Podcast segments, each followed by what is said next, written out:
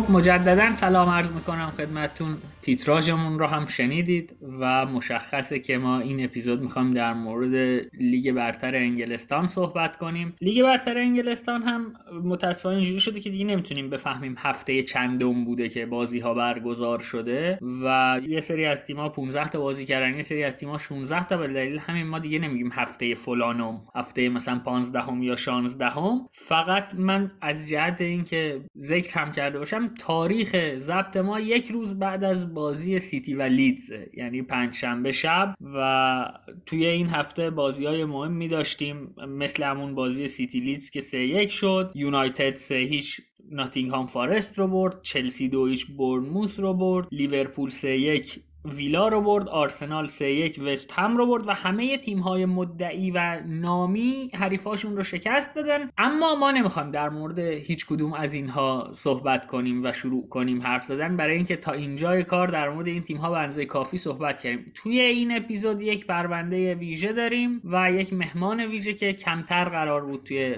بخش انگلیسی بیاد اما ازش خواستیم که حضور به عمل برسانه و در مورد نیوکاسل صحبت کنیم. تیم تیمی که شاید فکر می‌کردیم که نتیجه بهتری بگیره نسبت به فصلهای قبلش اما اینکه بعد از 16 هفته سوم جدول باشه بالاتر از تاتنهام یونایتد لیورپول و چلسی شاید هیچکس نمی‌تونست حداقل امضا بده که این تیم همچین نتیجه خواهد گرفت. شروع می‌کنیم با سامان زمانزاده. سامان سلام. خودت دیگه شروع کن از هر جای دلت می‌خواد. واقعا نمی‌دونم با نیوکاسل باید چه سوالی بپرسم که تو شروع کنیم چرا اینقدر خوبن مثلا؟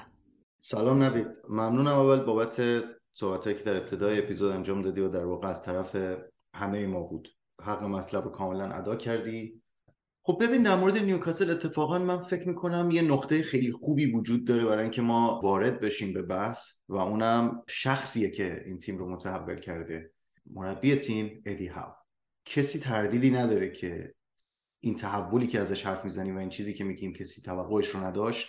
اگر نگیم همش حداقل بخش عظیمی ازش در واقع از کردیتش برمیگرده به ادی چون تیمی رو تحویل گرفت در میانه ها حتی که نه دیگه اوایل فصل قبل بود که هفته بعد از هفته 11 بود گمانم که شاید بگم نه تنها بدترین تیم اون فصل پریمیر لیگ بود بلکه اصلا یکی از بدترین تیم ادوار تیم استیو بروس. یک تیم شلخته بی نظم بی هدف اصلا معلوم نبود که چه کار می‌خوان بکنن. یک سیستم عجیب و غریبی بازیکنها در جاهای عجیب و غریب. و چیزی که همون فصل قبل بسیار من شگفت زده کرد سرعت تغییراتی بود که با اومدن ادی ها رخ داد در تیم و اینکه چقدر سریع یکی از بدترین تیم ها رو تبدیل کرد به یک تیم کاملا رقابتی که حتی در بازی های بزرگ مقابل تیم های بزرگ به هیچ وجه کم نمی آورد و چطور ممکنه که یک مربی به این سرعت بتونه یک تیمی رو از اون حالت به این حالت تبدیل کنه در حالی که آنچنان تغییراتی هم نداشت. حالا تو ژانویه تیم رو نوامبر تحویل گرفت. تو ژانویه چند تا خرید کرد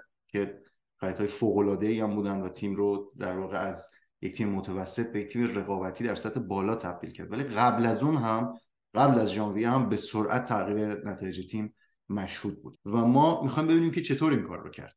این سوال مهمیه. چطور واقعا ممکنه؟ و می‌خوایم وارد جزئیاتش بشیم و ببینیم که چطور ممکنه. و اینکه این چقدر واضحه. وقتی از یک مربی بزرگ حرف می‌زنیم این یکی از مهمترین نشانه هاشه که بتونه خیلی سریع امضای خودش رو اضافه کنه به تیم. قبل از اینکه وارد بحث ایدی ها در نیوکاسل بشیم اما چون ما راجبش صحبت نکردیم اصلا در کاتبک و من فکر می‌کنم که شایسته این هست که یکم بیشتر بهش بپردازیم من همینجوری تیتروار چند تا نکته رو در مورد ایدی ها و سابقش میگم.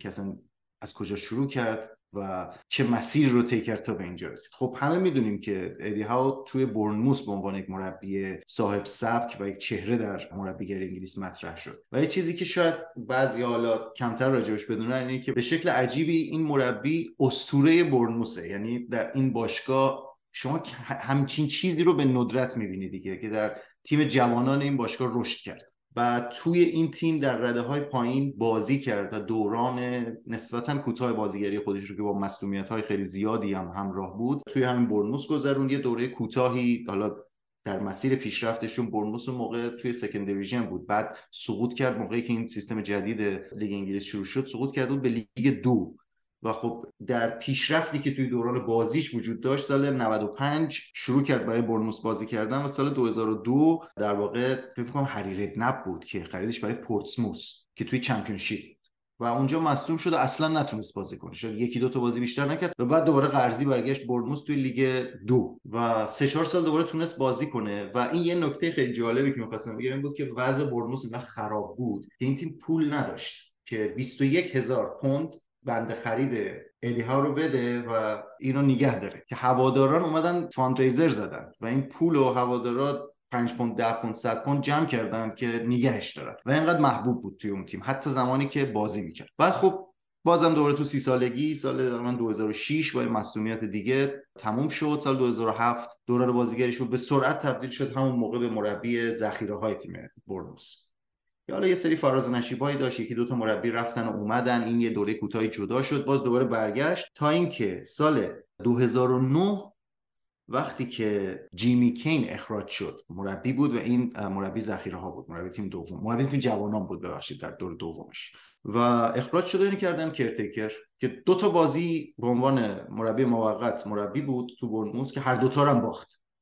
و جالبه که باشگاه تصمیم گرفت که علیرغم باخت هر دو تا بازی چون خیلی محبوب بود بهش اعتماد کنه و تیم رو بده دستش. و خب به محض اینکه سرمربی شد درست چیزی که ما امروز تو نیوکاسل می‌بینیم. یعنی دقیقا همون ترنوور سریع تیمی که داشت سقوط می‌کرد توی لیگ دو و با 17 امتیاز اختلاف با منطقه سیفتی منطقه که از سقوط بیاد بیرون 17 امتیاز اختلاف داشت در نیم فصل. و این 17 امتیاز رو جبران کرد و تیم رو توی لیگ دو نگه داشت. فصل بعدش فصل بعدش تا بازی اول هشت برد به دست آورد تو لیگ دو. و همون موقع دیگه تبدیل به چهره شده بود تقریبا و سال 2010 11 و پیشنهادهای زیادی داشت از لیگ های بالاتر که حالا اون سال رد کرد و بورنموث رو یه رده آورد بالا. آورد توی لیگ یک. بعد یه دوره دو ساله خب از برنلی پیشنهاد گرفت. بورنموث گفتیم وضع مالی خیلی بدی داشت و برنلی توی Championship بود. این رفت یک فصل و نیم توی برنلی بود. نتایج نسبتا بدی هم نگرفت. یه بار هشتم شد تو Championship که رتبه خوبیه برای تیم مثل برنلی توی چمپیونشیپ. حالا با اون وضعی که اون سال داشت. اما قرارداد سه سال و نیمهش رو رها کرد با برنلی و استفاده داد رفت. گفت به دلیل شخصی من میام بیرون از برنلی. و خب دو ماه بعدش ما دیدیم که دلیل شخصیش چی بود. بازگشت به عشق قدیمیش باشگاه خودش برنوس و دوباره رفت اونجا و شروع کرد دیگه. شروع کرد به سود دادن تیم از لیگ یک به چمپیونشیپ. توی چمپیونشیپ هم یک سال موند فقط. سعود از چمپیونشیپ. من نمی‌خوام اغراق کنم ولی اندازه قهرمانی جام جهانی سخته. صعود از Championship به لیگ برتر. و شاید حتی سختتر. تیم را آورد لیگ برتر. و خب دوران پنج ساله حضورش در لیگ برتر با نتایجی که بر برخی سالها واقعا خیره کننده بود و تیمی که همه را تحت تاثیر قرار می‌داد و نام ادی هاو در هر سال بلا استثنا با هر جای خالی که روی نیمکت تیم های بزرگ پیدا می‌شد اسم ادی ها می اومد به عنوان یکی از جانشیناش که هیچ کدوم اتفاقات رخ نداد. توی برنوس انقدر موند تا اینکه سقوط کرد با برنوس و اونجا جدا شد است و اومد نیوکاسل. اومد و جای استیو بروس رو گرفت. حالا می‌خوایم وارد نیوکاسل بشیم. اینجا اگر سوال خاصی داری یا می‌خوای بدونیم که چی شد. من پیشنهادم اینه که خودمون از این شروع کنیم که چه تغییراتی توی یک تیم بسیار بیمار و ضعیف ایجاد کرد. ممنون سامان دست در نکن البته من بگم من نمی‌دونم چی شد که تا آرژانتین قهرمان جام جهانی شد سعود از چمپیونشیپ سختتر از جام جهانی شد. این هم جالبه. سامان اگه اجازه بدی ما بریم سراغ محمد رضا چون محمد رضا رو هم اینجا داریم و محمد رضا هم نکات ابتداییش رو در مورد نیوکاسل بگه تا برگردیم به تو. سلام محمد رضا سلام نوید سلام سامان سلام همه که اینجا هستن و بقیه که دارن میشنون صدای ما رو. خیلی خوشحالم که دوباره اینجاییم. در مورد فوتبال صحبت می‌کنیم و در مورد علاقه همگی خودمون و شنونده ها. خب در مورد نیوکاسل سامان خیلی خوب توضیح داد. دیگه وقتی که اومد اول اینکه در کنار دیهو یک بودجه هم وجود داشت که تونست خود تیم رو تقویت بکنه. اینا باید در نظر بگیریم که خب قبل از اینکه پیایه فیاد و نیوکاسل رو بخره خب تیم علاوه فنی هم علاوه مهره هم خیلی شرط مناسبی نداشت و کاری که کرد دیهو این بود که با استفاده از مهره های جدید تونست تیم خیلی خوبی بسازه. خب اونا تونستن تو ژانویه که خود سامان هم گفت چند بازیکن بخرن در میرن از برایتون بخرن بازیکنی که خب تو پرمیر لیگ ثابت شده بود. تو مت تارگت تونستن از استون ویلا بگیرن. تو خط حمله تونستن وود از برنلی رقیبشون بود خریداری بکنن. و ستاره ای خریدن برونو گیماریش که از خیلی تیمای بزرگی مثل آرسنال و تیمای دیگه یوونتوس پیشنهاد داشت. ولی خب راضی شد که بره تیم نیوکاسل و پروژش اون براش جذابیت داشت و خب الان می‌بینیم که واقعا انگار اشتباه هم نکرده. شاید ما از اول فکر می‌کردیم که کار اشتباهی باشه ولی خب مثل اینکه نیوکاسل اهداف خیلی خیلی بزرگتر داره و انگار که توی خیلی کوتاه مدت هم می‌خواد اون اهداف برسه شاید امسال بتونن Champions League هم بگیرن. ولی خب ادی هاو اولین کاری کرد این بود که تیم کم انرژی و بیرمق استیو بروس رو اومد از نظر بدنی خیلی آماده کرد. این تیم به مراتب نسبت به تیم استیو خیلی بیشتر میدوید خیلی بیشتر بازیکناش استارت می‌زدن و پرفشارتر بازی می‌کردن. کاری بود که توی چند بازی به این نتیجه رسید. یعنی اول که آقای ادی هو آمد با 4 4 شروع کرد و بعد که مهرا رو تونست خریداری بکنه به 4 3 3 رفت که خیلی پرفشار و از بالا پرس می‌کردن. از جایی که در سال 2021 با استیو بروس 80 گل خوردن یعنی متوسط هر 90 دقیقه میشه یک ممیز نو رسیدن به جایی که در سال 2022 تا پایان فصل فصل گذشته منظورمه. فقط متوسط یک ممیز 5 صدم گل خوردن. خب این آمار نشون میده که نظر دفاعی پیشرفت داشتن و همینطور در زمین هجومی هم پیشرفتایی داشتن که حالا جلوتر در موردش صحبت می‌کنیم. ولی می‌خوام تفاوت محسوسشون رو بخوام بگم از قبل از ادی هو و بعدی از ادی هو اون ساختار پرس و دفاع تیمی بود که این تیم داشت نسبت به دورانی که استیو بروس رهبریشون می‌کرد.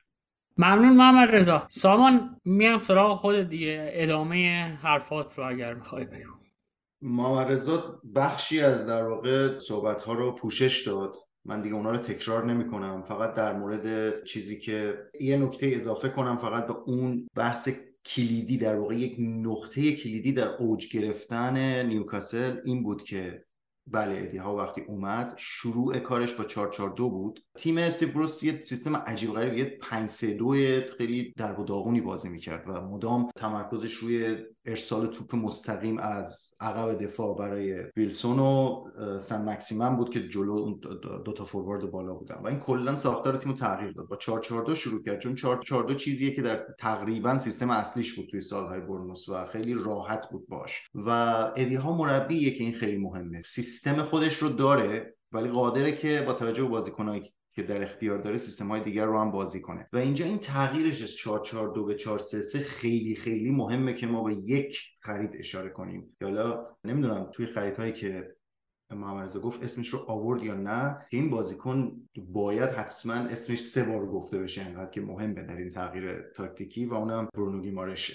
که در واقع یک شماره 6 پرفکت در کلاس جهانی اومد و شما برای 4 3 3 مهمترین بازیکنی که احتیاج داری اینه که شما یک 6 کلاسیک داشته باشی که بتونه محور یگانه خط میانی باشه.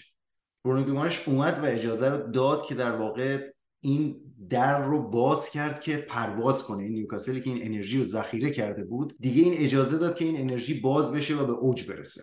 و وقتی وارد سیستم 4 3 3 شدیم همونطور که گفت اصلا شکل پرس نیوکاسل عوض شد. پرس پر انرژی و یه نکته خیلی مهمی که من در مورد پرس حالا به طور کلی باید بگم اینه که حالا ما metric های خب خیلی روشنی داریم مثل PPDA که effectiveness و اثرگذاری پرس رو نشون میدن پرس تیمی رو.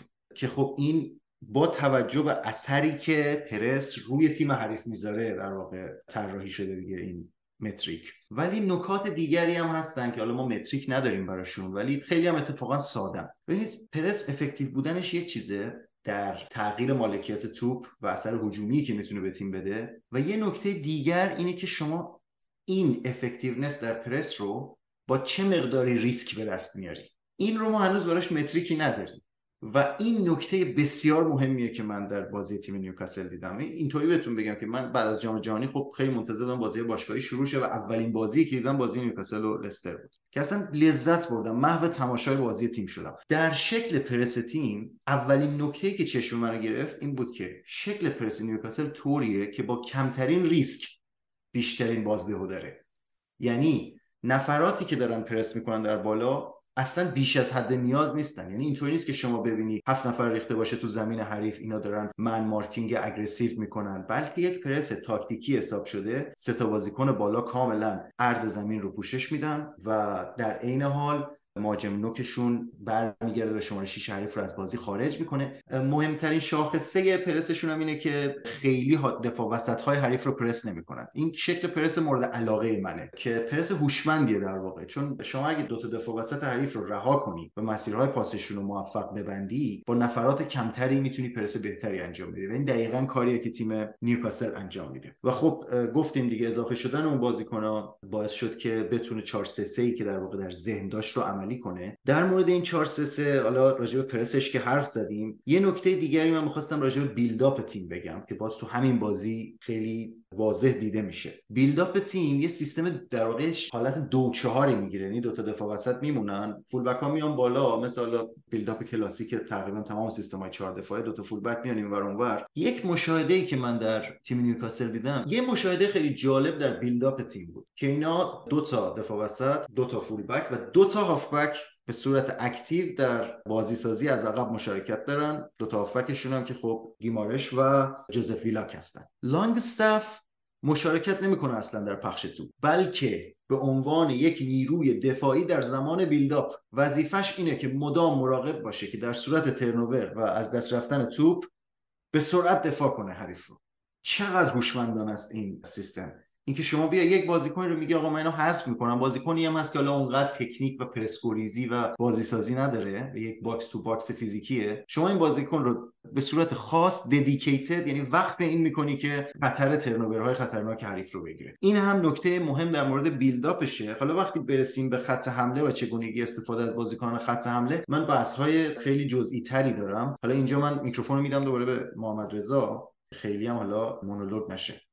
سامان در مورد پرس خیلی حرف درست بود. خب نیوکاسل سبکش متفاوت با دورانی که حالا بروس بود و خود با تیمای سایر لیگ هم نگاه بکنیم پرسی دارن که سعی می‌کنن مدافعان رو تله بذارن مدافعان کناری رو تله بذارن و از اون زمینه ضربه بزنن به تیمای حریف. ولی یه چیزی که جالبه و الگوش خیلی تکرار شده تو تیمای ادی ها اینه که سعی می‌کنه که اون ملزومات یک تیم که بخواد از بالا پرس بکنه رو اول تهیه بکنه و بعد باشون تمرین بکنه. مثلا شما نگاه بکنید که خریدهایی که کرده دن برن بازیکنی که خب در دوئل‌های هوایی خیلی تنومند و قویه. باتمن خریده که اینو هم در دوئل‌های هوایی بسیار بازیکن مناسبیه. هافک هایی که داره سه هافکی که شما نگاه می‌کنید همه هافبک هایی هستن که بسیار پرتحرک و با انرژی زیادی دنبال توپ میرن و دفاع می‌کنن. خب جوئلینتون یک مهاجمی بود که خیلی کم اثر بود تو دوران استیو بروس. خب و به عنوان flop نیوکاسل و حتی لیگ برتر بعد از چند سال اسم برده می‌شد ازش. ولی اومد و این بازیکن تبدیل کرد به یک هافبک و یک هافبکی که می‌تونه توپ بگیره به یک ball-winning midfielder شده بود و تبدیل شده بود و سعی کرده بود که با توجه به اینکه یک خوی مهاجم سرعتی رو داره اومد به یه هافبکی تبدیل شد که خیلی خوب توپو سریع می‌گیره و تو انتقال ها خیلی خوب می‌تونه مدیریت بکنه توپ و ریتم می‌تونه مدیریت بکنه و توپو به یارای بغلش هدایت بکنه. من خواستم این نکته در مورد نیوکاسل بگم. خب اینه که نیوکاسل PPDA خب الان اگه آمار نگاه بکنیم همین داشتم نگاه می‌کردم تیم چهارم لیگ. خب از اینکه سامان گفتش که در مورد حالا metric هم صحبت بکنیم خب تیمی که خیلی خوب دفاع می‌کنه خوب پرس می‌کنه از بالا تیم چهارمه. ولی توی آمار جالبتری که داشتن در باز پسگیری توپ در یک سوم هجومی حریف از همه تیم ها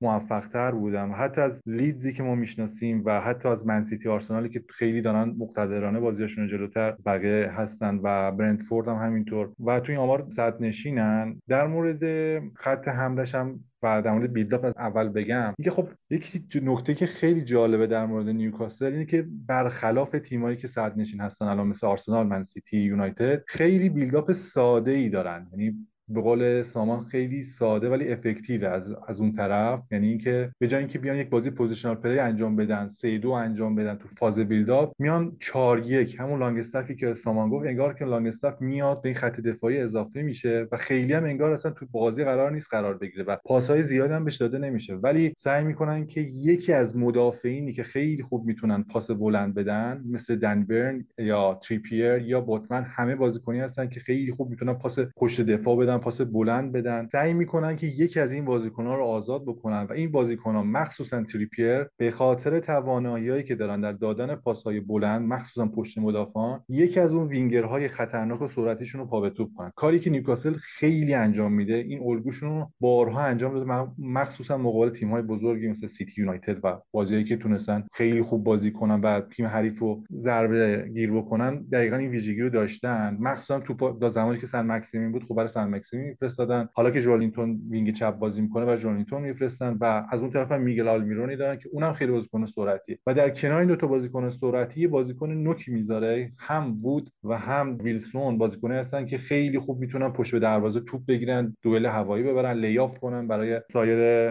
بازیکن خط حملهشون. این پلنیه که خیلی تو build-up تکرار میشه. انگار که یک انگلیسی مدرنه. یعنی چیزی که ما از انگلیسی میشناختیم که توپو به صورت مستقیم و بلند بفرستن برای box. حالا انگار این مدرنیزه شده و یک تاثیرگذاری بیشتری داره برای تیم نیوکاسل و سبکی که هاو بازی می‌کنه. در مورد خب rest defense و rest offense یعنی زمانی که خب هم حمله می‌کنن و هم زمانی که دفاع می‌کنن بازیکنهای غیر فعال خیلی هوشمندانه جایگیری می‌کنن و این باعث شده که شما وقتی می‌بینید که نیوکاسل داره دفاع می‌کنه خیلی خوب بازیکناش مثل سن مکسیمین و جولینتون و حتی آلمیرونی در فضاهای قرار می‌گیرن که یک ضد حمله خیلی خطرناک به وجود میارن. از اون طرف هم همینه. وقتی که دارن حمله می‌کنن وقتی که توپ انگار بین دو تیم داره جابجا میشه خیلی خوب می‌تونن counter press بکنن و سریع می‌تونن تو یک سوم توپ بگیرن و یک موقعیت خطرناک تبدیلش بکنن. تو این زمینه واقعا نیوکاسل که از بهترین اصلا شاید بگم بهترین تیم لیگه و علاقه شدیدی هم دارن که تمپو بازی رو برن بالاتر. یادم که تو بازی منسیتی که داشتن تو هم هفته ابتدای لیگ پپ گواردیولا دقیقاً بعد کنفرانس این بود که ما نباید بازی رو به این سمت می‌بردیم که نیوکاسل می‌خواد. یعنی هی تمپو می‌رفت بالاتر بازی درگیرانه تر می‌شد سرعت بازی بیشتر می‌شد و نمیذاشتن سیتی اون بازی تأخیری و با حوصله سیتی شکل بگیره. از این لحاظ واقعا کاری که هاو انجام میده ارزشمنده. ولی خب یک چیزی هست که آیا این پلن و استراتژی که هاو چیده برای قهرمانی یعنی میگم هدفهای بلند مدت تر و چشم انداز مثلا قهرمانی لیگ حضور در چمپیونز لیگ کارآمد هست یا نه؟ من فکر کنم این که نیوکاسل تو یک رقابتی مثل لیگ داره بازی می‌کنه و انرژیش save می‌کنه و هر هفته خیلی مفیدتر ممنون محمد رضا. من یه نکته رو بگم و میکروفون رو بدم سامان با یک سوالی که آخر کار ازش می‌پرسم. من فکر می‌کنم که به هر حال با توجه به مالکی که نیوکاسل گرفته و هدفی که داره روزی می‌رسه که نیوکاسل هم بخواد به سمت یعنی هدفش رو بذاره قهرمانی و احتمالا اون روز ادی ها هم عوض شده و سراغ مربی های بزرگتر هم میرن خریدهای بزرگتر هم می‌کنن. اما یه سوالی که من دارم از هم تو هم سامان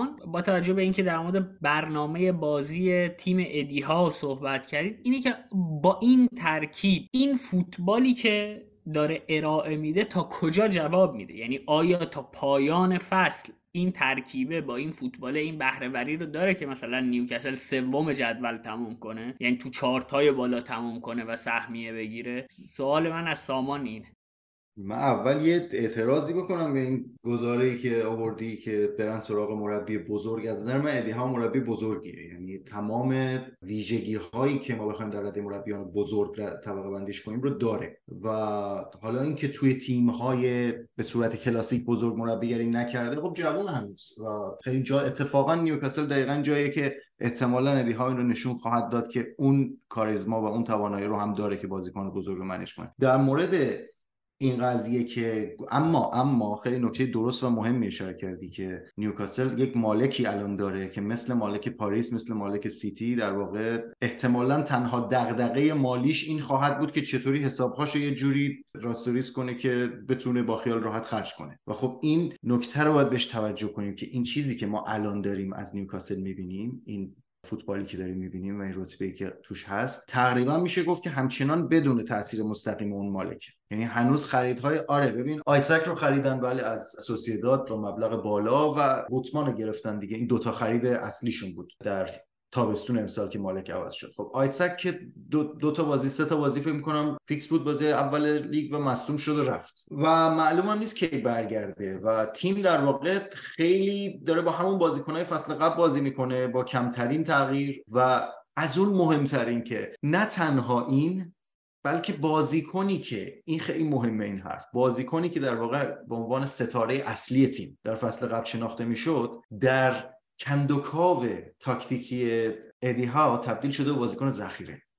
یعنی سم مکسیمن دیده که آقا این بهتره که حالا به عنوان بازیکن ذخیره. حالا بازی هم می‌کنه میاد بازیکن خوبی هم هست. اثر خودش رو هم می‌ذاره. ولی با انتقال ژولینتون به سمت چپ وینگ چپ که اصلا پست تخصصیش نبود. یک بوست تاکتیکی یک جهش تاکتیکی داده به تیم که اصلا این ویژگی های عجیب و غریبی اضافه شده در اون سمت با این سه تا بازیکنی که اونجا داره. اینم خیلی جالبه چون چند بار اسمش رو بردیم. در واقع اینکه چطور ادی ها بازیکن مورد نیاز خودش رو در اون پست می‌سازه. دنیل برن که فکر کنم اسمش رو گفت و در مورد ویژگیاش صحبت کرد خب دفاع وسط بود. و الان داره دفاع چپ بازی می‌کنه فول بک چپ بازی می‌کنه و اون ویژگی های فیزیکی که شاید اصلا نمی‌خورد به اون پست می‌بینیم که خیلی هم خوب داره جواب میده. نمی‌خواستیم بازیکن رو قربانی کنه ولی باعث شده که مت تارگت نیمکت نشینه و بازی نمی‌کنه. ولی داریم می‌بینیم که این خیلی خوب داره جواب میده. اون ترکیب سه نفره فول بک چپ هافبک اون سمت که جوزف ویلاک باشه و جولینتون که دو تا از این سه تا بازیکن بازیکنان کلاسیک لب خط نیستند. یعنی نبودند حداقل قبل از این. ولی شما برید نقشه پاس که شکل جابجایی بازیکن نسبت به هم رو نشون میده برای بازی‌های مختلف برای نیوکاسل نگاه کنید. اتفاقا یکی دیگه از چیزهایی که امضای ادی رو نشون میده اینه که شما این نقشه رو که نگاه کنید ببینید که در بازی های مختلف چقدر شباهت داره می‌تونه رو هم منطبق بشه. چیزی رو که در سمت چپ ببینید interchange ها و در واقع جابجایی ها و overlap های پیاپی این بازیکن ها با هم دیگه است. یعنی مدام از وسط به کنار خط از کنار خط به وسط. و حالا جالب اینه همین بازیکن ها فقط وقتی بازیکن بالا عوض میشه. یعنی جولینتون میره بیرون و سم مکسیمم میاد به جاش. از اون لحظه به بعد شکل بازیه. هم ویلاک و هم برن عوض میشه. و موقعیت هندسیشون نسبت به هم تغییر می‌کنه. این هم قشنگ نشون میده که این تیم چقدر از نظر تاکتیکی آب است. یعنی ها دقیقا در نقش خودشون می‌دونن که باید چیکار کنن. اینها همش نشانه های اینه که ادی ها پتانسیل یعنی اون چیزی که از نظر فنی یک مربی باید داشته باشه که ما اسمش بذاریم یک مربی بزرگ داره. اینکه با این ترکیب فعلی این تیم به کجا می‌تونه برسه برگردن به جواب سوالت و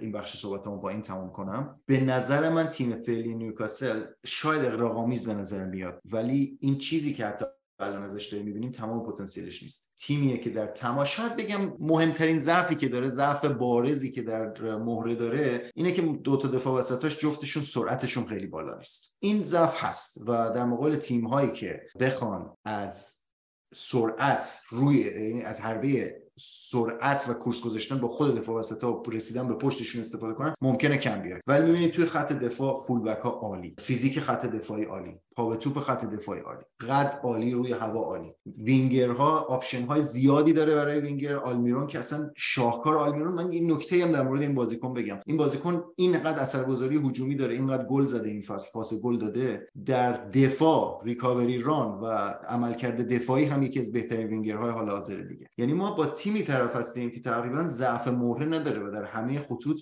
بازیکنان خیلی خوبی داره و اتفاقا اون جاهایی که بازیکنانی مثل لانگستاف هستن که حالا شاید اونطوری ستاره نیست اونم نیازه برای تیم. یعنی هر تیمی یه بازیکن حداقل این شکلی توی خط هافبک نیاز داره. من فکر می‌کنم همین تیم فعلی کاملا پتانسیل اینو داره که جایگاه فعلیش رو حفظ کنه توی جدول و سهمیه چمپیونز لیگ رو هم بدون تقویت خاصی بگیره علیرغم اینکه رقابت خیلی شدیده. یونایتد بسیار داره خوب عمل می‌کنه. آرسنال هست سیتی هست لیورپول حالا داره خیز برمیداره که برگرده بالا. چلسی هست. ولی من اگر در این مقطع فصل با دیدن بازی این تیم نظر من رو بخوای بپرسین من شرطم رو می‌ذارم میبندم در واقع روی سهمیه گرفتن همین تیم نیوکاسل با همین مربی و همین بازیکن.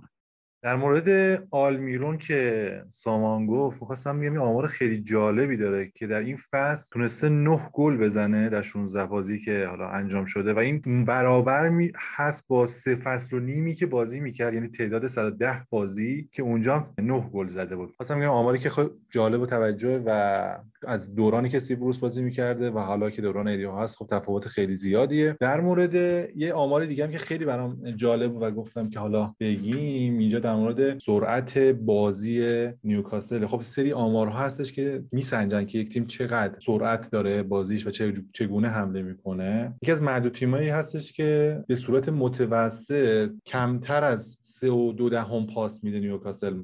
توی بازی هایی که در پرمیر لیگ انجام دادن. این عدد خواهیم مقایسه کنیم برای که حالا تصورش بهتر بشه. برای آرسنال خب 4 ممیز 4 برای سیتی هم 5 ممیز 45 خب این نشون میده که خیلی نیوکاسل مستقیم تر بازی می‌کنه و اون پلن ساده که بهتون گفتم که همون میاد یکی از مدافعانش آزاد می‌کنه و مدافع خیلی خوب یه پاس پشت مدافعان حریف میده و با استفاده از مهاجمان سرعتیشون زهرشون رو میریزن به تیم مقابل. در بازی مستقیم هم بعد از وست هم و فولام که چقدر توپ رو به ازای هر ثانیه جلو می‌برن که خب واحدش متر بر ثانیه است. بعد از وست هم و فولا تیم سوم لیگن خب اینم نشون میده که بازم خیلی تیم سریعی هستن. دستتون در نکنه بچه ها من با ذکر یه نکته که موقعی که ادی ها خواست بیاد نیوکسل من و یکی دیگه از بچه ها خیلی با شک داشتیم اما تهران اینجا می‌گفت که ادی ها میاد. تیم رو راه میندازه. الان هم اینجا نشسته داره لبخند می‌زنه به ما که چقدر ساده لوح بودیم و فکر کردیم آیه ها از پس کار بر نمیاد. یه چیز جالبی سامان گفت که فکر می‌کنه با همین مهره نیوکسل می‌تونه سهمیه بگیره و یکی از رقیباش هم چلسیه. حالا ما میریم سراغ تهران که خیلی به وضعیت مهره گرفتن چلسی انتقاد داره و فکر می‌کنه توی این بازار باید چلسی خیلی جدی عمل کنه و با یک استراتژی بهتر از گذشته. تهران سلام. با خودت بحث چلسی رو شروع می‌کنیم. آقا چرا انقدر نق می‌زنی در مورد وضعیت چلسی؟ ببین اینجا کسانی هستن که فکر می‌کنن نیوکاسل با همین ترکیب می‌تونه سهمیه بگیره. سلام. من هم با اینکه نیوکاسل می‌تونه با همین ترکیب ادامه بده مخالفم همین که چلسی رقیبشونه. دومه به نظرم خیلی خنده داره. در حال حاضر درباره فعالیتی که باشگاه می‌تونن توی بازار انجام بدن خب حرف می‌زنیم. نوید هر شب تقریبا با هم دیگه حرف می‌زنیم در تو فعالیت باشگاه مختلف. و دیرو داشتیم با عرضه حرفی می‌زنیم حرف جالبی بود. گفتیم که تهش به این نتیجه رسیدیم که هر 6 تا باشگاه تاپ 6 در حال حاضر نیاز مبرم به هافبک وسط دارن. و بش خودم از این حرف خندم گرفت. چون نیاز مبرم مثلا نیاز مبرم سیتیه که اگه هافبک نگیره هافبکشون پیر میشن. و نیاز مبرم نیاز چلسیه که کلا خب ما کلا هافبک نداریم. و به طور کل مسئله که وجود داره اینه که ببین در حال حاضر توی لیگ با اومدن نیوکاسل حالا نه که اومدن نیوکاسل خیلی کار خاصی باشه اما به حال در حال حاضر ما نیوکاسل رو داریم که مدیریت نسبتا جدیدی داره ساوثهمپتون رو داریم که مدیریت نسبتا جدیدی داره چلسی رو داریم که مدیریت نسبتا جدیدی داره لیورپول احتمالا مدیریتش به زودی خیلی زودتر از چیزی که شاید فکر کنیم عوض میشه. و یونایتد احتمالش هست که مدیریتش عوض بشه. و خب توی این بازار توی این لیگ ما دو تا تیم رو داریم که یکیشون که هنوز هم داره اصول داره میشه هنوز هم بهترین های بازار رو با کمترین قیمت ممکن با بهترین شرایط دو سه باشگاه قبل از اینکه کسی دیگه حتی فکرش بیفته که می‌خواد این بازیکن‌ها رو بخره برمیدارن و بیزینسشون رو درست انجام میدن. مثل یه کمپانی که می‌دونه داره چی کار می‌کنه برنامه یک ساله سه ساله پنج ساله ده ساله داره. لیورپول رو داریم که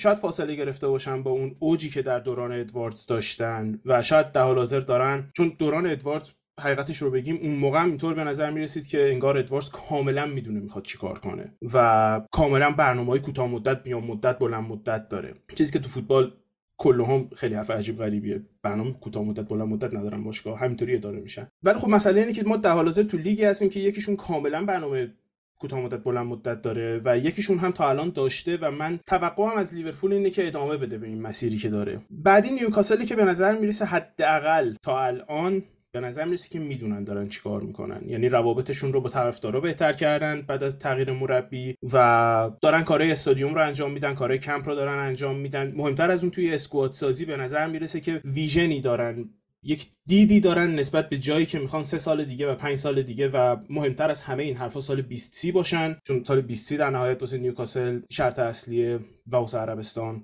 و به نظر میرسه دارن طبق همون vision ه خرید می‌کنن. یعنی یک سری خریدهای پارسال انجام شد خریدهایی که هدفشون و هدف اول آخرشون این بود که تیم رو بالا نگه داره. تیم رو بالا نگه داره نیوکاسل وارد سیرک چمپیونشیپ نشه چون همونطور که فکر کنم سامانم گفت بالا اومدن از چمپیونشیپ احتمالا سخت‌ترین لیگ سخت‌ترین کار دنیاست تو فوتبال. لیگیه که لیگ وحشتناکیه. یعنی اصلا فکر کردن بهش هم حال آدم بد میشه. 24 تا تیم که شما مثلا random داری لیگ لیگ برتر رو نگاه می‌کنی جدول لیگ برتر رو نگاه می‌کنی اگه یه لحظه دست تو بزنی به چمپیونشیپ می‌بینی 15 تا بازی بیشتر کردن. تو همون بازه زمانی 12 تا بازی بیشتر کردن. و خب دیوونه کننده اصلا فکر کردن به این قضیه هم. و خب بعد شروع کردن به خریدهایی با سنهای پایینتر. وقتی option یکشون پیدا نمیشه نمیرن panic نمی‌کنن. option دو option سه option 5 option 10 بخرن. پس نیوکاسل هم به نظر می‌رسه داره یه کارایی می‌کنه.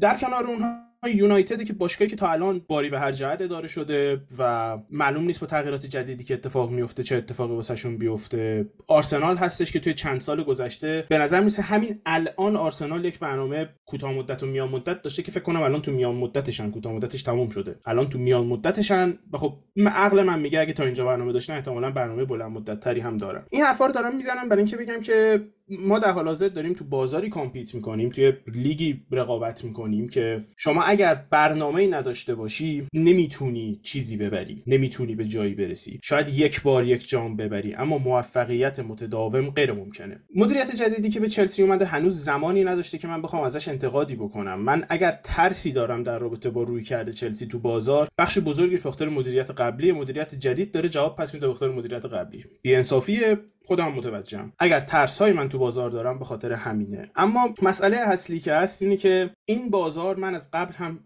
پارسال هم دربارش حرف زدیم با هم دیگه که به خاطر جام جهانی خیلی از بازیکن‌ها تابستون جابجا نشدن. تابستون پارسال منظورم تابستون 2022 خیلی بازیکن‌هایی که حرکت کردنشون تو بازار باعث می‌شد که خب چرخه بازار به گردش در بیاد و یه سری بازیکن‌ها یه جاهایی برن و چون بازار حالت گردشی داره یعنی شما یه تیم تاپ که خرید می‌کنه اون 100 میلیونی که میده مثلا فلانی رو میاره تو بازار حل میشه هی پخش میشه تو بازار. اون پول 100 میلیون 300 دفعه خرج میشه تو بازار. و این باعث میشه چرخه بازار بگرده بازیکن ها بچرخن و در نهایت بازار فعال بشه و شما بتونی تو بازار بازیکن بگیری. اگه هیچکی بازیکنش رو نفروشه شما هم نمی‌تونی بازیکن بخری طبیعیه. یا اگه هیچ کس دیگه بازیکن نخره شما نمی‌تونی بازیکن بخری. یکی بعد حاضر باشه پول وارد بازار کنه. پولی غیر منطقی وارد بازار کنه اینطور بگیم. و من در این رابطه قبلا حرف زده بودم که تابستون پارسال بازار یه ذره بازار افت داشت یه ذره بازار خوابیده تر بود. دلیلش این بود که خب تیما خیلی از بازیکن‌ها مثل گودیگاکپو مثل ادسون آلوارز آژاکس بازیکنایی بودن که خب ممکن بود جابجا بشن اما در نهایت همشون به این فکر کردن که خب من جام جهانی فیکسم. مثل تیمبر توی آژاکس دوباره حالا به ذهنم میاد همه که گفت خب من تو جام جهانی فیکسم من تو تیم خودم فیکسم اگر الان جای خودم رو عوض بکنم ممکنه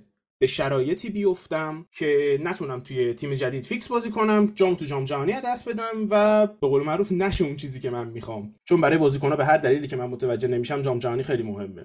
و خب این قضیه تموم شد. خلاصه من همه حرفا رو زدم که توضیح بدم که چرا به نظر من تابستون 2023 یکی از مهمترین تابستون‌هاییه که برای همه باشگاه‌ها نه برای چلسی. منظورم برای چلسی نیست. تابستون 2023 یکی از مهمترین تابستون‌های بازاره چون تعداد بازیکن‌های تاپی که توی تابستون 2023 ممکنه جابجا بشن خیلی زیاده. یعنی ما تو هافبک ها که حرف می‌زدیم سه چهار تا هافبک زیر 23 سال هستن که مثلا تو فکر می‌کنی اینا هر کدومشون هر جا برن یه career ی دارن اونجا واسه خودشون. تو خط حمله کمتر ولی تو خط خطوط دیگه هم همینطور. آره در تو هافبک مثلا خب بلینگام به نظر میرسه تو بازاره. از طرف آلمان گفته میشه که دورتموند توقع داره 150 میلیون واسش بگیره. خب بلینگام یکی از بازیکنایی که من فکر می‌کنم هر جا بره براشون مفید خواهد بود. با اینکه حالا نظرات خودمو دارم که به نظرم کجا بره بیشتر تاثیر می‌ذاره. انزو فرناندز هست که توی جام جهانی اگه یاد باشه من اول جام جهانی بهت گفتم اسکالونی داره خریت می‌کنه. داره یکی از بهترین مهره‌هاش رو رو نیمکت می‌ذاره و داره هافبک رو دست میده. از بازی دوم این کار انجام داد و فوق العاده است انزو فرناندز. من به قول علیرضا میگفتش که انقلاب شده که تهران از هافبک وسط یک و هفتاد سانتی خوشش اومده. ولی واقعا بازیکن خوبیه. نفر بعدی که احتمالا تو بازار دکلن رایسه که احتمالا بهترین انگلیسی بهترین بازیکن پریمیر لیگ در واقع که الان تو بازاره. و خب این این به نشون میده که سه تا تیم حداقل این شانس رو دارن که هافبک هایی بگیرن که اون هافبک بلا فاصله وارد تیم بشه. صرف نظر از کدوم تیم من فکر می‌کنم حتی تو سیتی هم این سه تا بازیکن می‌تونن بازی کنن. و سطح تیم رو بالاتر ببره سطح اسکواد رو بالاتر ببره. و خب این برای من فرصتیه که هر سال پیش نمیاد. یعنی ما پارسال شوامنی رو حالا شوامنی که اصلا تو بازار نبود قربونش برم. قبل از اینکه بازار شروع بشه رئال خریدش تموم شد. اما مثلا ما پارسال شوامنی رو داشتیم که حالا یه نفر بود جابجا شد. مثل کلوین فیلیپس پارسال نفر دوم بود. در صورتی که ما امسال وارد اون سطح بخوای بشی تیلمانس رو داریم نوش رو داریم. باز بازیکنایی هستن که اینا کیفیت خیلی خوبی دارن. فقط چون مثلا طرف جود بلینگهام نیست ما دربارش حرف نمی‌زنیم. طرف اون الیت نیست ما دربارش حرف نمی‌زنیم. خلاصه حرف رو می‌خوام بگم که به نظرم بازار بازار مهمیه. اتفاقی که افتاده اینه که به نظر می‌رسه اگر فکر می‌کنین چرا بازار. انقدر فعال واسه یک زمستون. یه بخشش به بعد از جام جهانی بودنه یه بخش واضحش به خاطر اینه که مدیریت چلسی تصمیم گرفته که business تابستونش رو الان انجام بده. مدیریت چلسی با انکونکو به توافق رسیده از لایپزیش مثل اینکه با قیمت 50 میلیون پوند مثل اینکه قرار چی بشه و تابستون میاد. در حاضر گفته میشه که برای بازیکنهای دیگه اقدام کردن با بازیکنهای دیگه حرف زدن.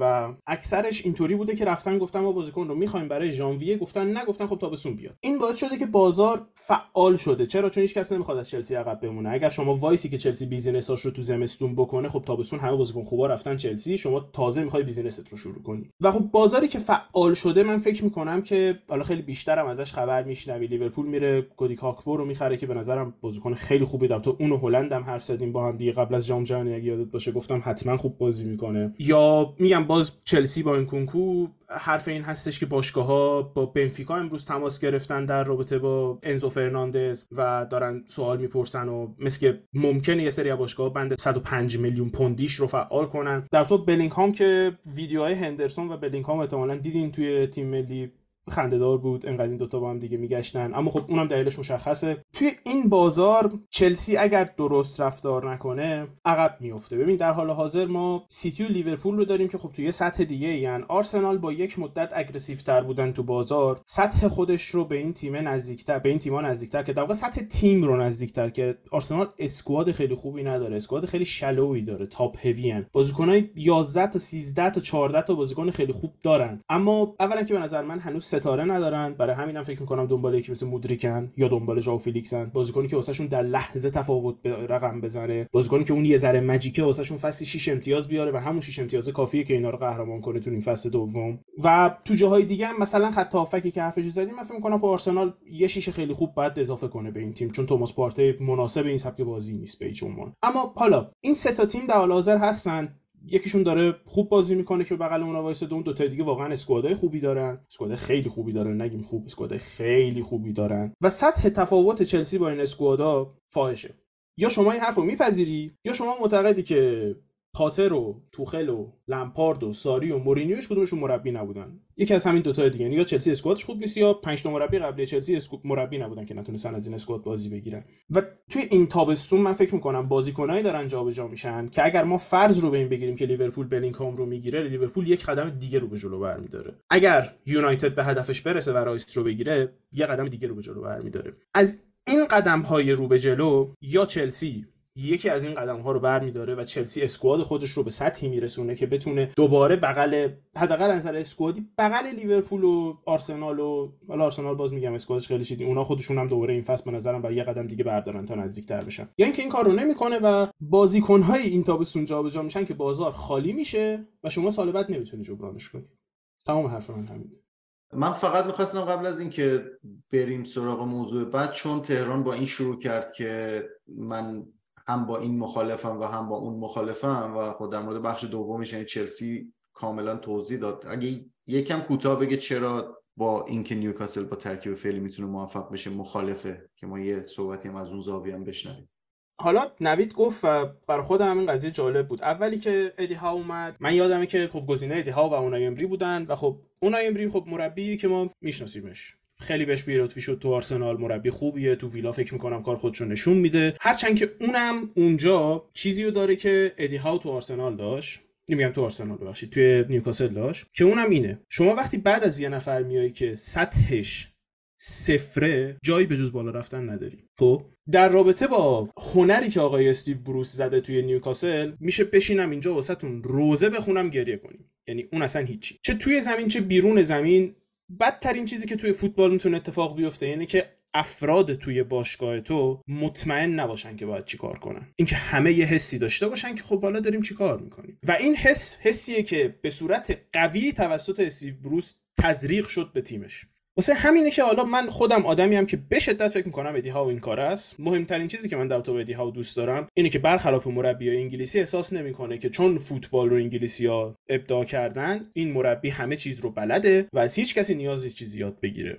احتمالا بزرگترین چیزی که در تو پاتر دوست دارم هم همینه. مربی انگلیسی که سرش رو تا گردن تو برف فرو نکرده خیلی سه هیچ جلو از مربی دیگه انگلیسی. این از این. می‌خوام اول استبلیش کنم که دارم سعی می‌کنم استبلیش کنم که من ادی ها رو واقعا دوست دارم اگه این حرفا رو می‌زنم. من احساس می‌کنم شما توی حرفاتون کردیت های عجیب غریبی به ادی ها دادین. یعنی یه سری حرفایی زدین که برای مثال حرفی که در تو دمبرن زدی که ازش دفاع چپ ساخته دن برن توی برایتون هم wing back چپ بازی کرده هم دفاع چپ بازی کرده هم دفاع وسط چپ بازی کرده. من credit اینو به هاو نمیدم. راستش رو بگم. credit کنار گذاشتن الان الان سم مکسیمن وقتی مصدومه من creditی بهش نمیدم. سم مکسیمن این فصل تا اینجای فصل مشکل فیزیکی داشته. واسه همینم بازی نمی‌کنه. سم مکسیمن اگه fix باشه نفر اول رو لیسته یعنی اول می نویسن سم مکسیمم بهش دروازه‌بان شروع می‌کنه. و احساس می‌کنم یه creditایی بهش دادین که مثال همونی که طرف انقدر گندش کنیم که بهش بکوبیم زمین ادی هاو مربی خیلی خوبیه. فوتبالی که بازی می‌کنه واسه top انگلیس sustainable نیست. یعنی فوتبالی این فوتبالی که اینا بازی می‌کنن فوتبالی که از نظر تاکتیکی خیلی light ه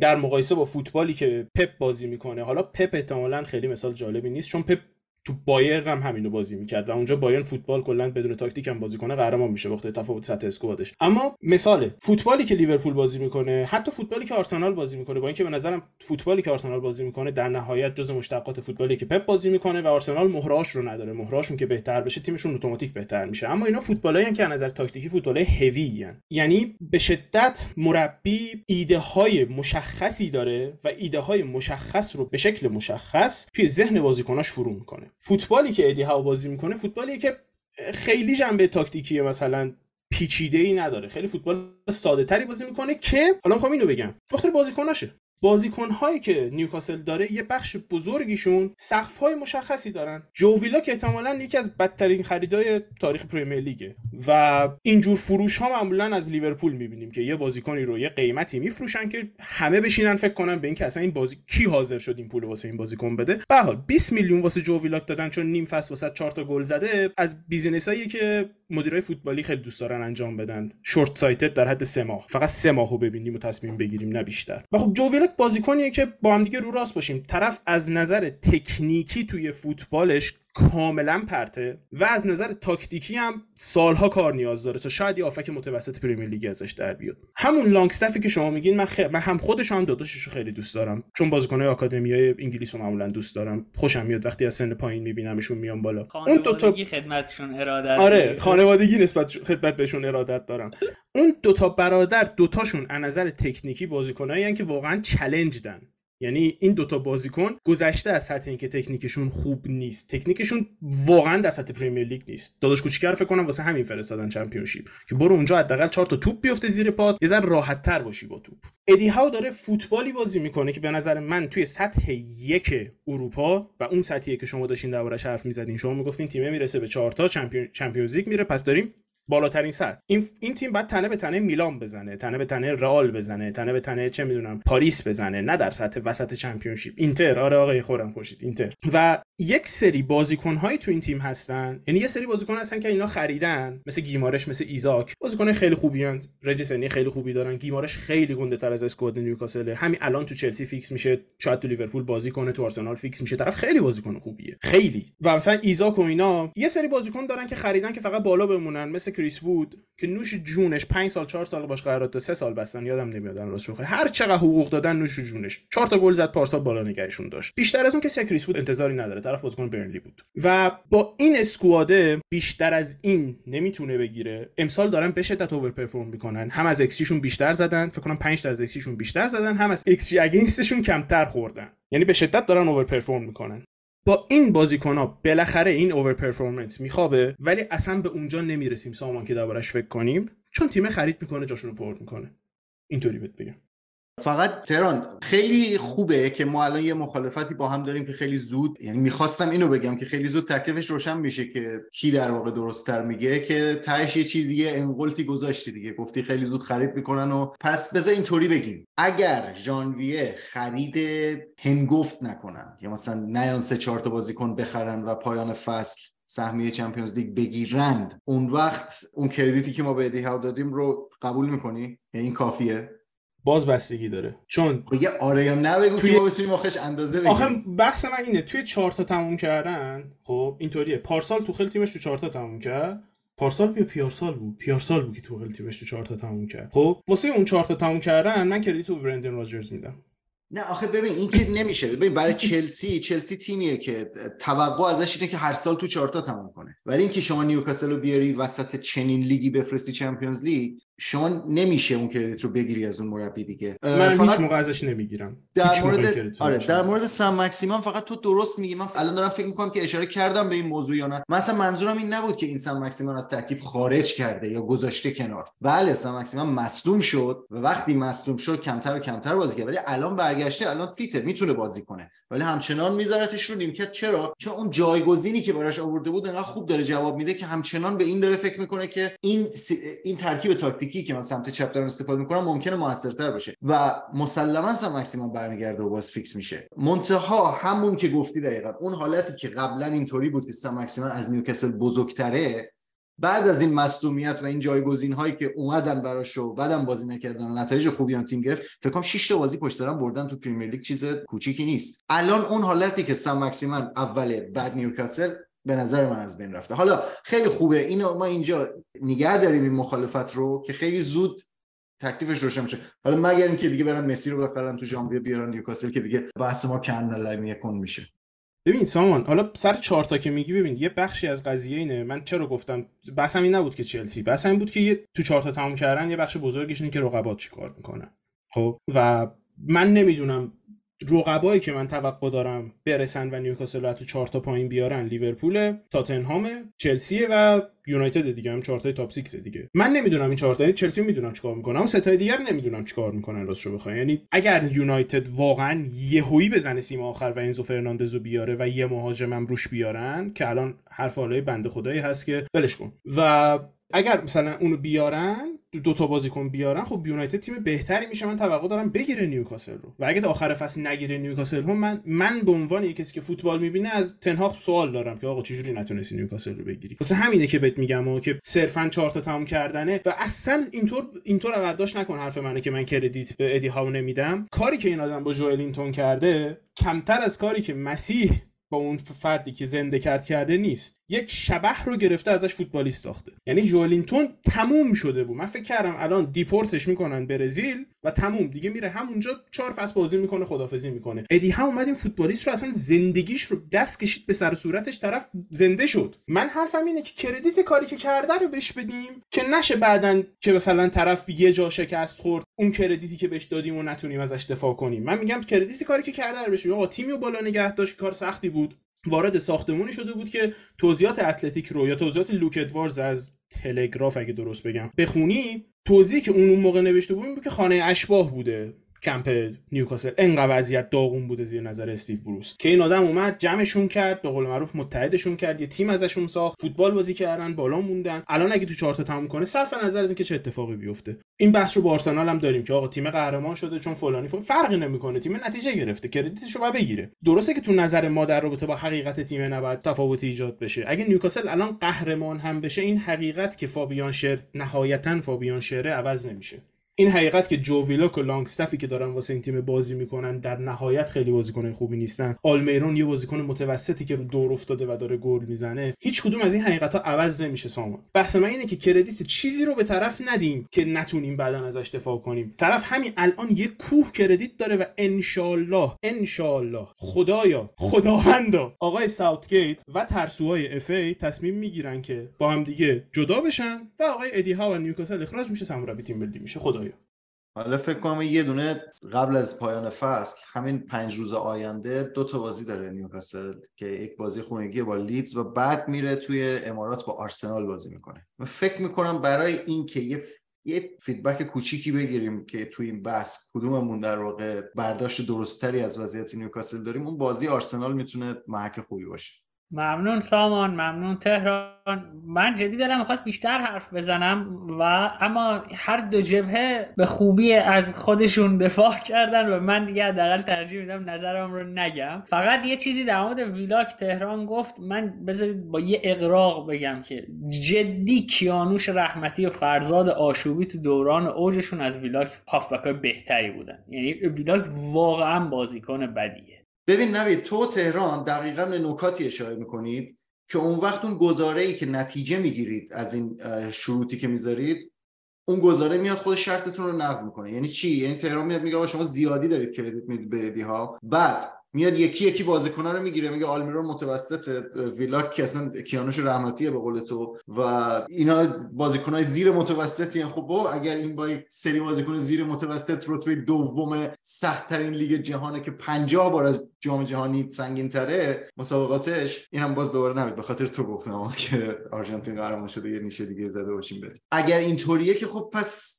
چطور ممکنه این مربی کردیت نداشته باشه؟ البته من موافق نیستم با این حرف. من نه موافق اینم که ویلاک توی بازیکن توی یک ساختار تاکتیکی ممکنه جواب بده توی ساختار دیگه ممکنه جواب نده. نمونهش تقریبا تمام بازیکنان که تو آتلانتا ستاره شدن. کاستانیا رو ببینید که رفته توی لستر تبدیل شده کرونیچ. رادک و حالا تو ایتالیا مثال زیاد داریم. من با آلمیرون بازیکن متوسطی نیست. و اصلا با این گزاره به شدت مخالفم. آلمیرون نشون داده تازه الان که چی بوده و اینکه الان رو اومده و تو این ساختار داره خوش نشون میده نشون میده که متوسط نیست. ولی این اینی که میگید یکیشو بچسبید یا بازیکن‌ها متوسطن ادی ها معجزه کرده که تیم اینجاست یا اینکه ادی ها متوسطه و بازیکن‌ها خوبن. یعنی دوتاش با هم نمیشه.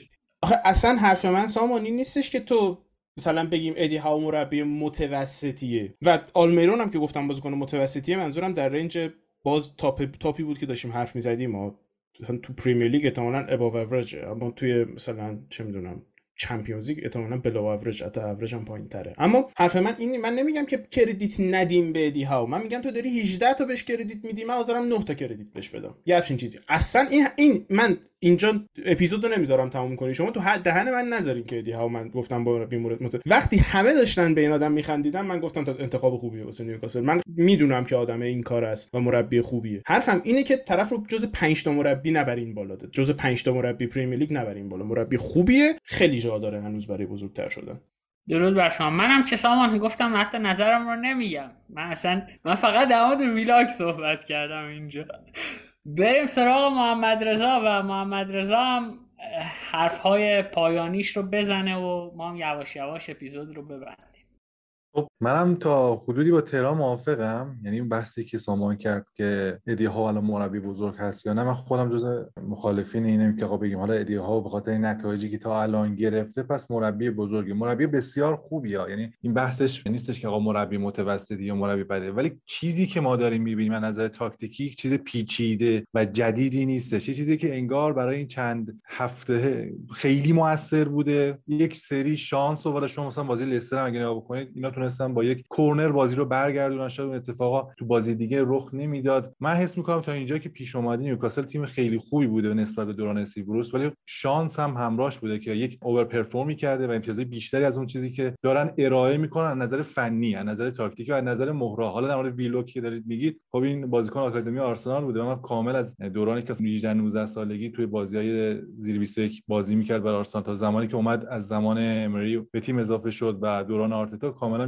میشناسمش بازیکنی که خب از نظر تکنیکی که میگی متوسط خب باید تکنیک مثلا شامل چه چیزایی میشه. حالا من منظورم اینه که shooting هم می‌تونه تکنیک باشه حضور تو یک سوم هجومی می‌تونه یک تکنیک باشه می‌تونه جایگیری یک نوع تکنیک باشه. آره درست اگه تکنیک به صورت default همون پاس و دریبل و حفظ توپ در نظر بگیریم خب از این زمینه افتضاحه. ویلوک ولی چیزی که هست یک بازیکنی که box to box خیلی خوبه و به نظر من به درد این سیستمی که ادی هاو حالا میچینه می‌خوره. یعنی بازی انتقالی بازی که خیلی مستقیمه بازی که ضرباهنگ زیادی داره ویلوک اتفاقا تو این سیستم خودش بیشتر نشون هر چقدر بازی بخواد تأخیری بکنه هر چقدر بخواد تو عرض بازی بکنه ویلوک بازیکنی که تکنیکش اونجا مشخص میشه که خیلی زیاد نیستش. ولی خب این credit باید به ادی هاو بدیم که تونست از مجموعه بازیکنایی که داره امتیاز قابل توجهی جذب کنه پیش بینی من در مورد اینکه نیوکاسل چه رتبه تمام می‌کنه فکر می‌کنم که بتونن یکی از سهمیه‌های اروپایی رو بگیرن مثلا پنجم ششم بشن. ولی فکر کنم در بلند مدت در پایان فصل یه ذره افت بکنن و افتشون هم احتمالا خیلی نزدیک خواهد بود. یعنی من فکر کنم تو ژانویه یک افتی بکنن بازیاشون احتمالا ببازن. از اون دوران over perform نیک پوپ حالا ما در مورد تمام بازیکنان صحبت کردیم در مورد مثلا نیک پوپ صحبت نکردیم. تو خیلی از بازی‌ها نیک پوپ بوده که تونسته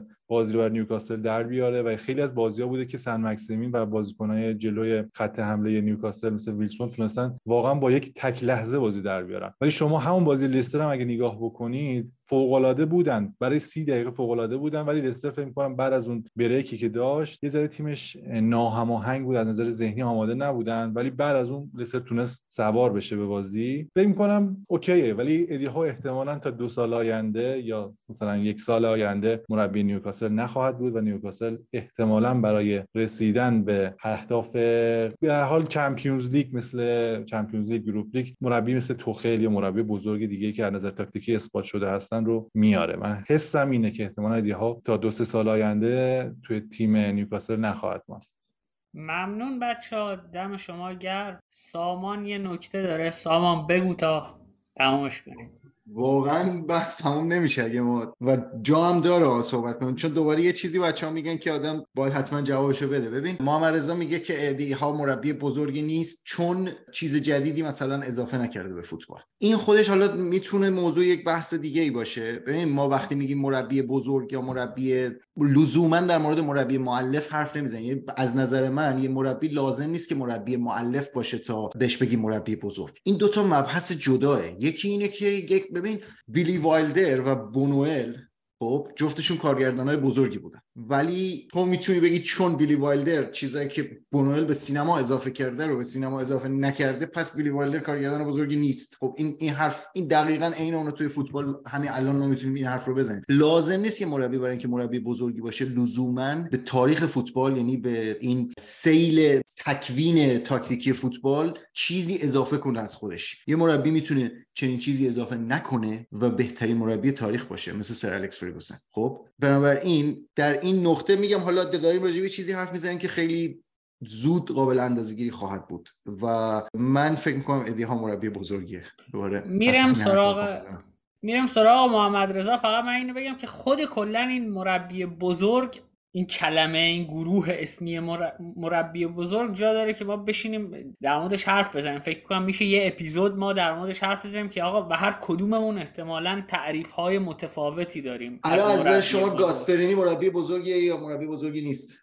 بله به نظر من گاسپرینی مربی بزرگ. معارضه گاسپرینی مربی بزرگیه یا نیست؟ من در مورد بزرگ که صحبت کردم سامان در مورد مربی الیت که اگه سران نیوکاسل آقای بن سلمان و حالا مالکان عربستانیشون براشون به یقین برسن که آقا این مربی رو اگر بیاریم احتمالا هم لیگ برتر رو می‌تونیم بگیریم هم Champions League رو بگیریم. یعنی مربی مثل توخل کلوب پپ در این سطح دارم صحبت می‌کنم. خودم مورد گاسپرینی خب اگه بخوایم صحبت بکنیم بله مربی بزرگی است ولی نمی‌تونم تو طبقه ای که پپ هستن خب کلوب آره کلوب و پپ اونا, خب اونا بزرگ نیستن اونا اسمشون رو می‌ذارم سوپر مربی. حالا توخل نه سوپر مربی.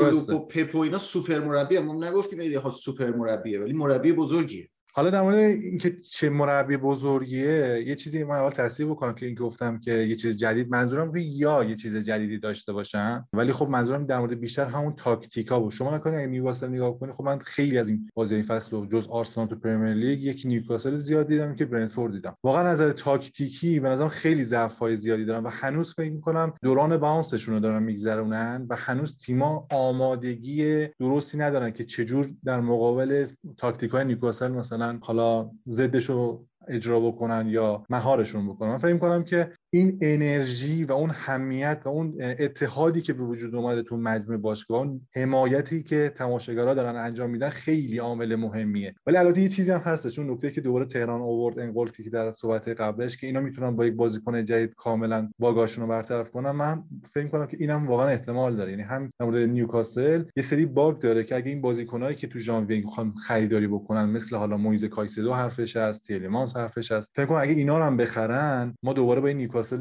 upgrade تر شده level up شده تر می‌بینیم و احتمال اینکه اون bug هم که الان داره ما داریم ازش ایراد می‌گیریم و میگیم آقا نیوکاسل شاید در ادامه فصل به مشکل بخوره با خرید اون بازیکن اضافه شدنش احتمالا پاک بشه.